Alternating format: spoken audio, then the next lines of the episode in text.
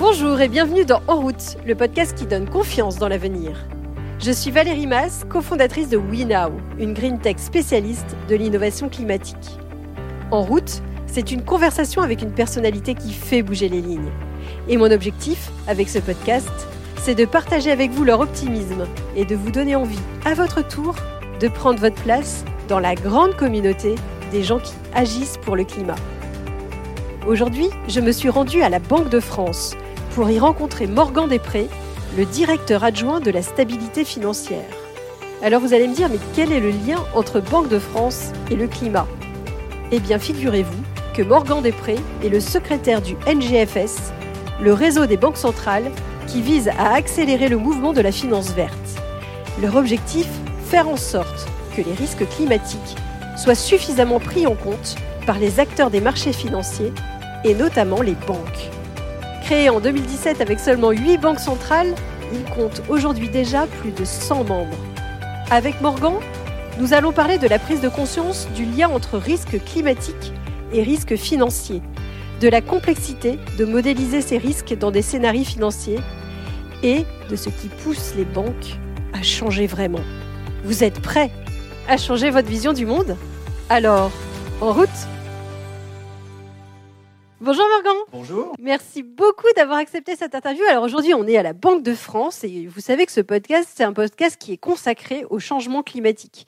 Alors c'est peut-être surprenant de faire le lien entre les deux, mais justement, c'est ce sur quoi vous travaillez. Quel est le lien? Quels sont les liens entre finance et changement climatique, Morgan? Oui, c'est vrai que quand on a commencé à travailler sur le sujet il y a trois ans, les choses n'allaient pas forcément de soi. Et beaucoup de gens nous disaient non, mais euh, une banque centrale n'a pas à s'occuper du climat, c'est pas son sujet, c'est pas dans son mandat. Et en définitive, on a creusé le sujet, on s'est rendu compte que si, pour essentiellement deux raisons. La première raison, c'est que comme on a une fonction de stabilité financière, on doit mesurer, on doit savoir quel est l'impact potentiel du changement climatique sur notre système financier, notre économie. Concrètement, les banques prêtent à énormément d'entreprises, il y a des fonds qui prêtent euh, également euh, à tout un tas d'acteurs. Et si, avec le changement climatique, le niveau de risque qui est porté par les, par les acteurs financiers s'accroît, euh, on peut être face à une crise systémique crise systémique, ça veut dire que non seulement les banques, les assureurs, les gestionnaires d'actifs sont touchés, mais même le financement de l'économie, les ménages, les entreprises peuvent être impactés. Et donc c'est dans notre mandat de stabilité financière de regarder ce qui se passe.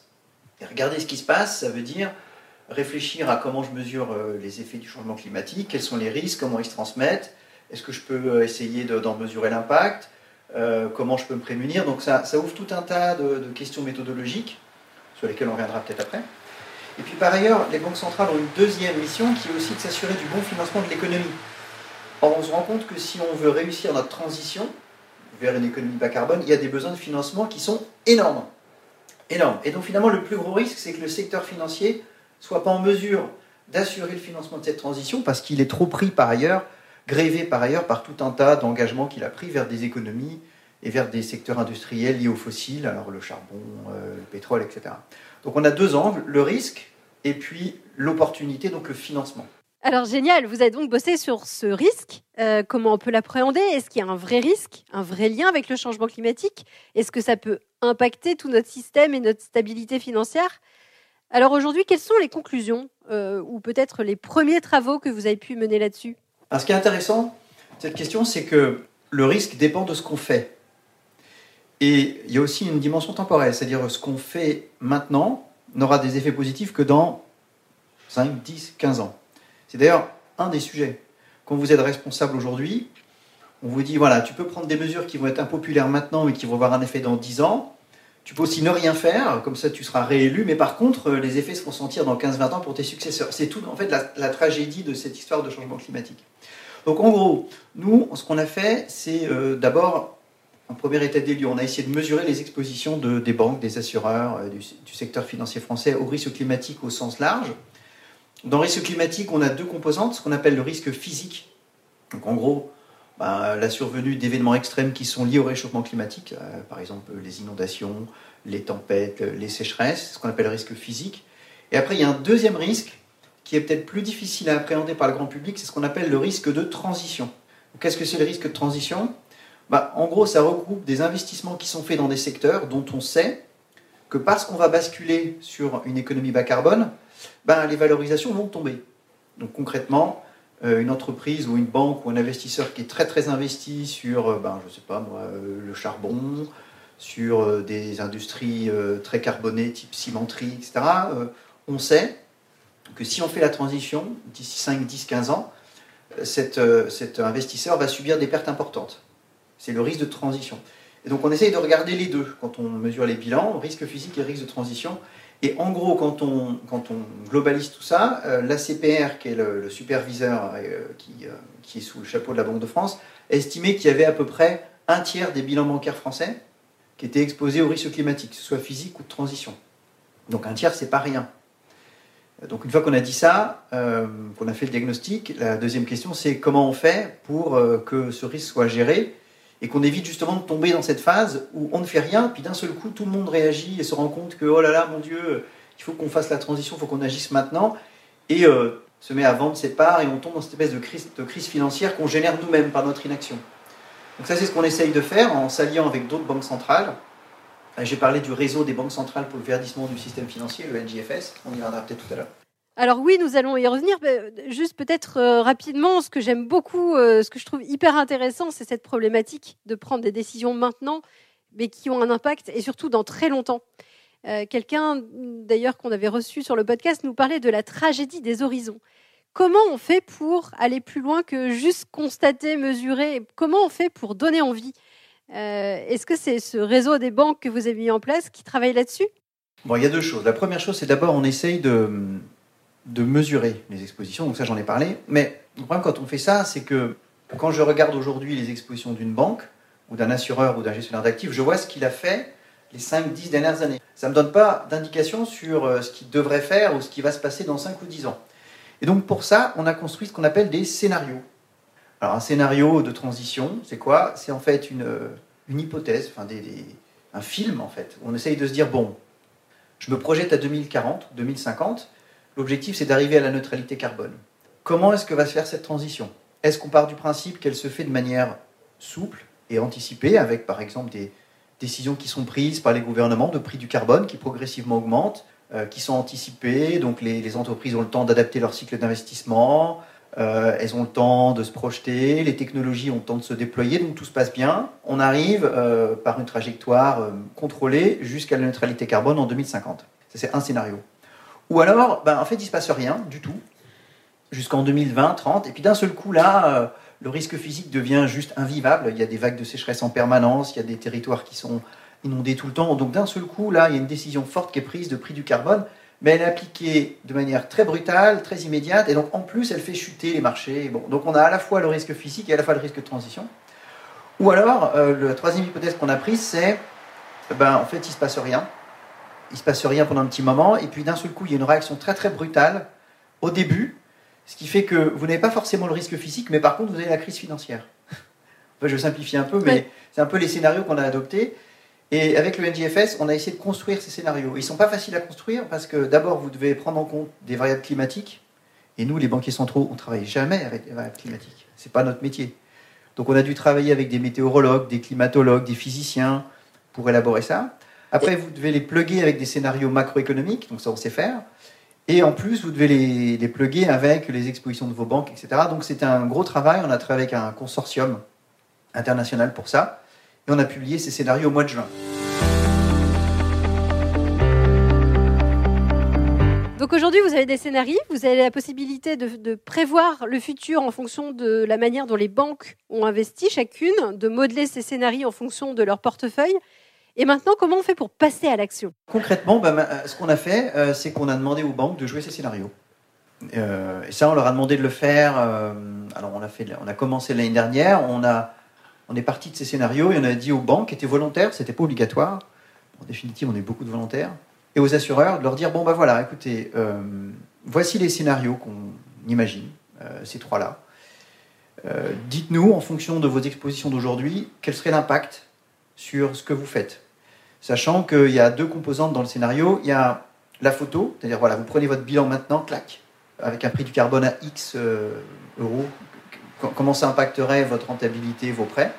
Et après, il y a une deuxième dimension qui, à mon avis, est plus intéressante, c'est la dimension dynamique. On leur a dit, bon, bah maintenant, euh, au-delà d'un horizon temporel précis, comment vous feriez transformer, comment vous tourneriez vos portefeuilles pour vous adapter à cette transition climatique? Et ce qui est intéressant, c'est que ça nous permet d'avoir deux choses. L'aspect risque, bête et méchant, clac, boum, bon ben voilà, il y a un impact, euh, c'est combien, mais surtout après de voir comment les acteurs financiers changeraient leur stratégie, s'adapteraient pour accompagner la transition. Et, euh, pour euh, être dans, dans, ce que vous disiez tout à l'heure, on voit bien qu'il y a un risque et une opportunité. Et ça, je pense que les banques l'ont bien compris. Il y a à la fois l'aspect risque et à la fois l'aspect, il va y avoir des nouveaux secteurs à financer, il va y avoir euh, des, des, nouvelles, enfin des innovations, des énergies à apporter. Donc nous, en tant que banque et assurance, c'est notre intérêt, en définitive, au-delà de l'aspect risque, d'aller porter ces projets-là qui seront plus rentables dans 10-15 ans que les, les, vieux secteurs dans lesquels on investit. Donc on essaye de tester les deux dans ces, dans ces scénarios. Et on espère avoir la possibilité de publier les résultats de tout ça en avril de cette année. Génial Et alors en plus, vous dites que les gens ont été volontaires. Comment vous expliquez ce côté volontaire, qu'il y a eu beaucoup de banques qui ont répondu à l'appel? Bon alors d'une part, je pense que souvent quand le superviseur propose sur une base volontaire de faire quelque chose, il est de bon ton de le faire. Mais indépendamment de ça, bon, moi je ne suis pas banquier moi-même, mais euh, tout le monde sent bien la demande sociétale. Et, les banques sentent bien qu'il y a au sein de la population une envie forte de voir des acteurs s'engager. Et que dans un cas comme ça, on ne peut pas rester sur la touche en disant oh, bon non, euh, c'est volontaire, euh, je ne veux pas y aller. quoi. Non. Donc il y a d'abord ça, et après, je pense aussi pour les banques et les assureurs, il y a une dimension compétitive. Il y a un avantage compétitif à construire là en ce moment. Et, euh, selon la manière dont on se positionne, euh, la manière dont on oriente son business model, il y a certainement une opportunité à construire. Et je pense que les acteurs financiers en ont conscience aujourd'hui. Puis aussi, il y a l'idée d'aller au-delà du discours, parce que souvent on dira, ah, ça parle beaucoup, ça parle beaucoup, mais il se passe rien. Bah en l'occurrence, il y a l'occasion de montrer qu'il se passe quelque chose. Et pour beaucoup de banques, ne pas participer à l'exercice aurait pu être compliqué après euh, à justifier en termes de communication. Alors effectivement, il y a eu beaucoup d'annonces des banques euh, sur des désinvestissements, notamment dans le charbon, dans le pétrole. Sauf qu'il me semble avoir lu encore une analyse euh, en 2019 ou en 2020 qui, disait que les, les, banques investissaient encore des milliards dans ces secteurs-là. Donc on voit que c'est pas si facile que ça, même s'il y a des annonces, même s'il y a l'envie. Comment les aider à passer concrètement à l'action? Comment les aider à prendre ce risque aujourd'hui, qui est malheureusement pour un bénéfice futur Sortir du charbon, pour beaucoup, ça veut dire pas de nouveaux projets. Ça ne veut pas dire je sors des anciens projets. Et donc c'est pour ça que les ONG souvent disent ah mais attendez, il faut savoir, vous êtes zéro carbone, mais en même temps, euh, euh, on voit que vous êtes impliqué à hauteur de X milliards sur telle, euh, sur telle ou telle usine ou telle centrale thermique. Donc ne veut pas forcément dire la même chose pour tout le monde. Moi, ce que j'ai compris, c'est que les engagements qui avaient été pris par les banques françaises en général et aussi nous par la banque, c'est de ne plus financer des nouveaux projets à partir d'une certaine date. Ça ne veut pas dire qu'on va sortir complètement du stock existant. Le NGFS, euh, c'est une association volontaire, euh, et d'ailleurs, je trouve ça génial en soi, parce qu'il bah, y a une vraie volonté d'avancer. Mais ne risque-t-on pas de tomber dans le même travers que la COP 21 ou l'accord de Paris, où finalement, bah, les deux plus gros pollueurs, qui étaient les États-Unis et, et la Chine, n'étaient pas à bord? Comment on fait pour faire monter à bord de votre, de votre dynamique la Fed, les États africains, les pays asiatiques? Bah, Alors là, là-dessus, euh, vous cherchez une source d'optimisme et d'espoir. Euh, vraiment, nous, la manière dont on a fonctionné me donne beaucoup d'espoir. Quand on a commencé, on était 8 à lancer ce réseau. C'était en 2008 euh, Fin 2017. Mmh. Et en réalité, on a vraiment commencé à lancer la machine début 2018. On était 8. Et là, maintenant, on est 83 avec 13 observateurs, donc on est quasiment une centaine de tous les pays. Et donc, moi, vraiment, ce que j'ai senti, c'est qu'assez vite, il y a une prise de conscience qui s'est opérée auprès des banques centrales. Je crois qu'elles ont tous euh, très vite compris que elles avaient une responsabilité de stabilité financière.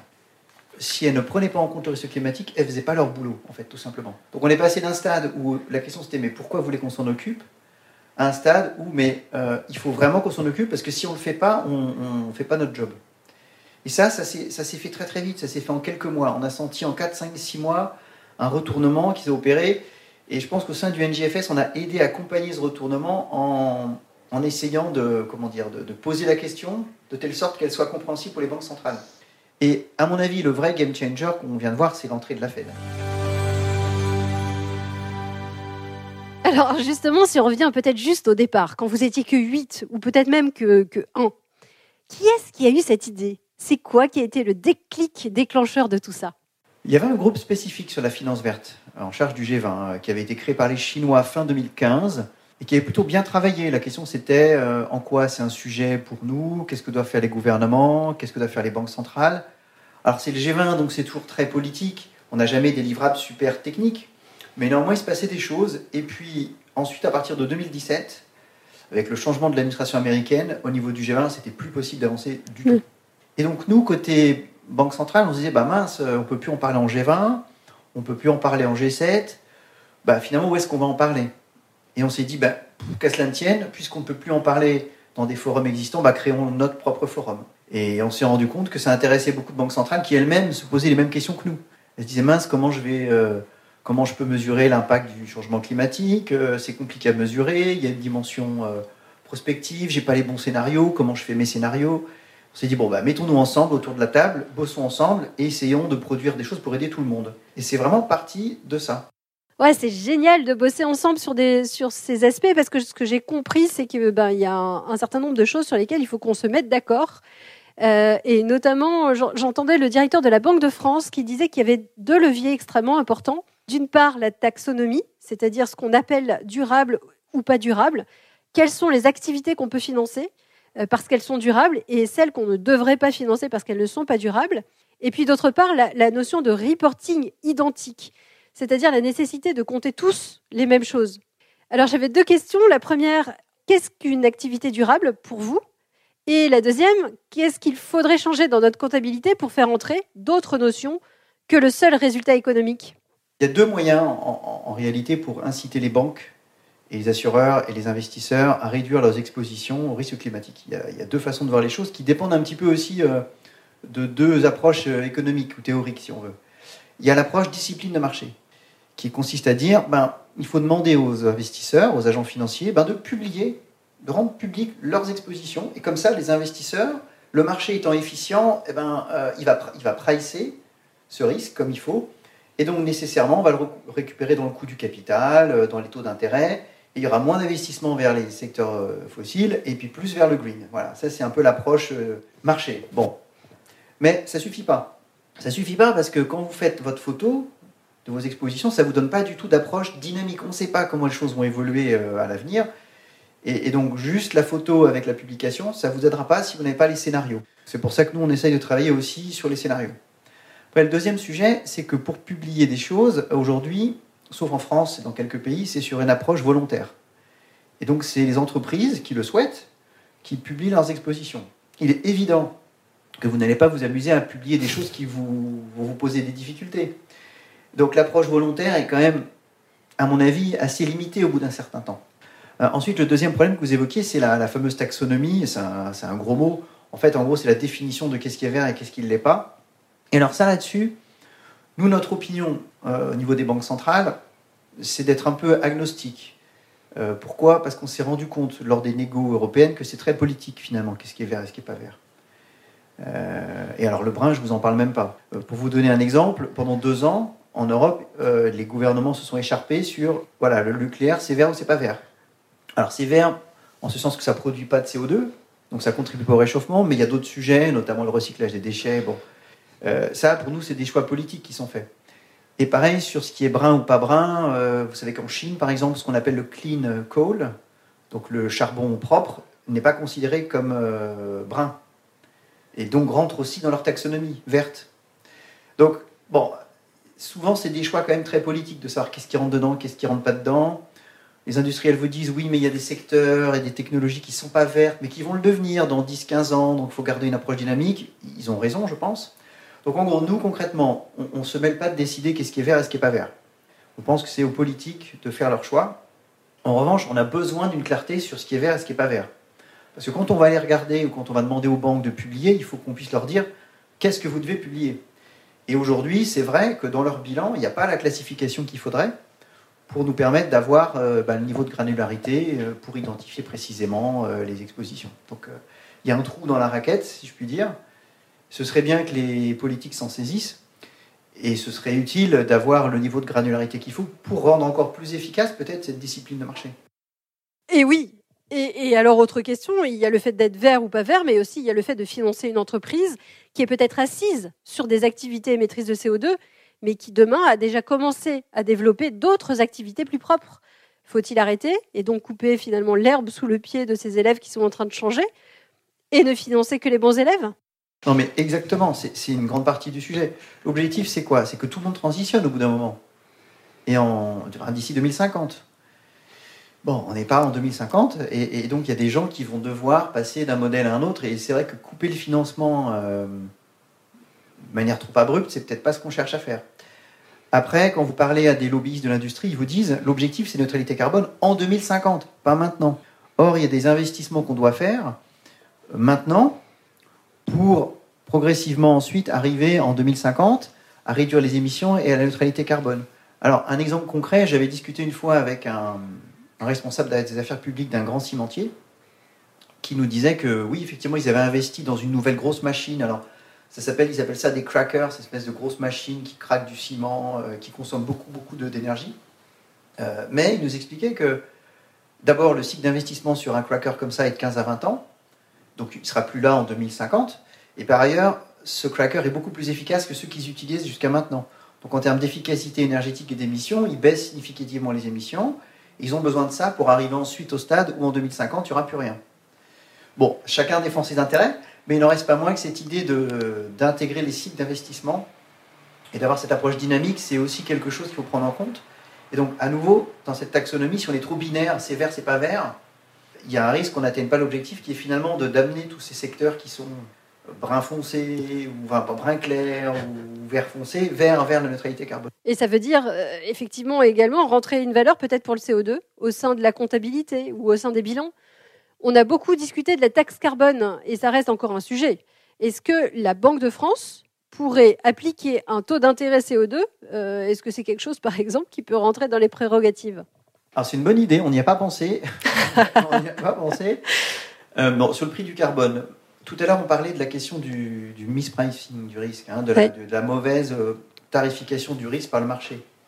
Ben, un des grands enjeux, c'est le prix du carbone. Parce que si aujourd'hui, on, a une mauvaise tarification du risque, c'est parce que lorsque les investisseurs feront leur analyse euh, coût-rendement, ben, ils n'intègrent pas finalement le, prix du carbone tel qu'il devrait être. Et donc, il est clair que si le prix de la tonne de carbone était de 100, 200, 300, 500 au lieu de 20 ou 30 comme elle est aujourd'hui, bah, en termes de, rendement attendu dans certains secteurs, ce ne serait pas la même chose. Et donc forcément aussi, euh, la rentabilité des investissements ne serait pas la même. Donc pour nous, il y a un deuxième trou dans la raquette.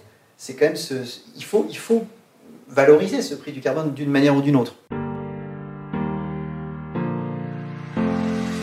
On arrive à la fin de ce podcast et j'ai l'habitude de finir ce podcast avec trois questions rapides. La première, c'est est-ce qu'on vous a donné un conseil à un moment donné dans votre parcours qui vous sert pour aller de l'avant et que vous voudriez partager euh, La patience.